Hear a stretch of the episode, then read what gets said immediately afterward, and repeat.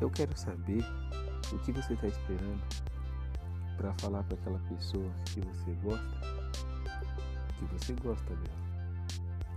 O que você está esperando para tomar uma atitude e dar um fim nessa solidão que às vezes você sente por não ter alguém? Ah, não que seja extremamente necessário ter alguém, óbvio. Mas se você sente vontade de estar com alguém, por que você está perdendo o seu tempo? Por que você não coloca para fora esse sentimento que te perturba a todo momento? Eu acho que você já deve ter notado que quando você lembra dessa pessoa, seu coração acelera. E se alguém fala o nome dela, nem sendo ela, às vezes você já automaticamente faz essa ligação entre quem você ama e o nome. Ou às vezes até um perfume que te lembra alguém, a frase de um filme, uma música que você ouve. É muito engraçado a gente gostar de alguém. A gente fica meio bobo. A gente às vezes até perde o controle, né?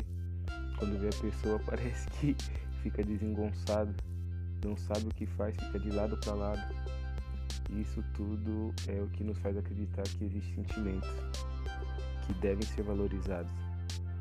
Porque o que custa a gente nos permitir ter alguém ao nosso lado?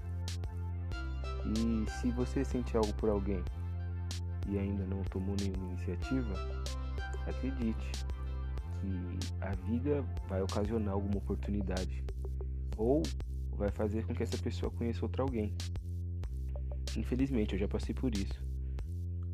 Mas faz parte. Enquanto você não tiver coragem de tomar uma atitude e ir para cima, você vai sempre viver com essa inconstante satisfação de uma hora saber que você pode tentar e dar errado ou tentar e tomar um não.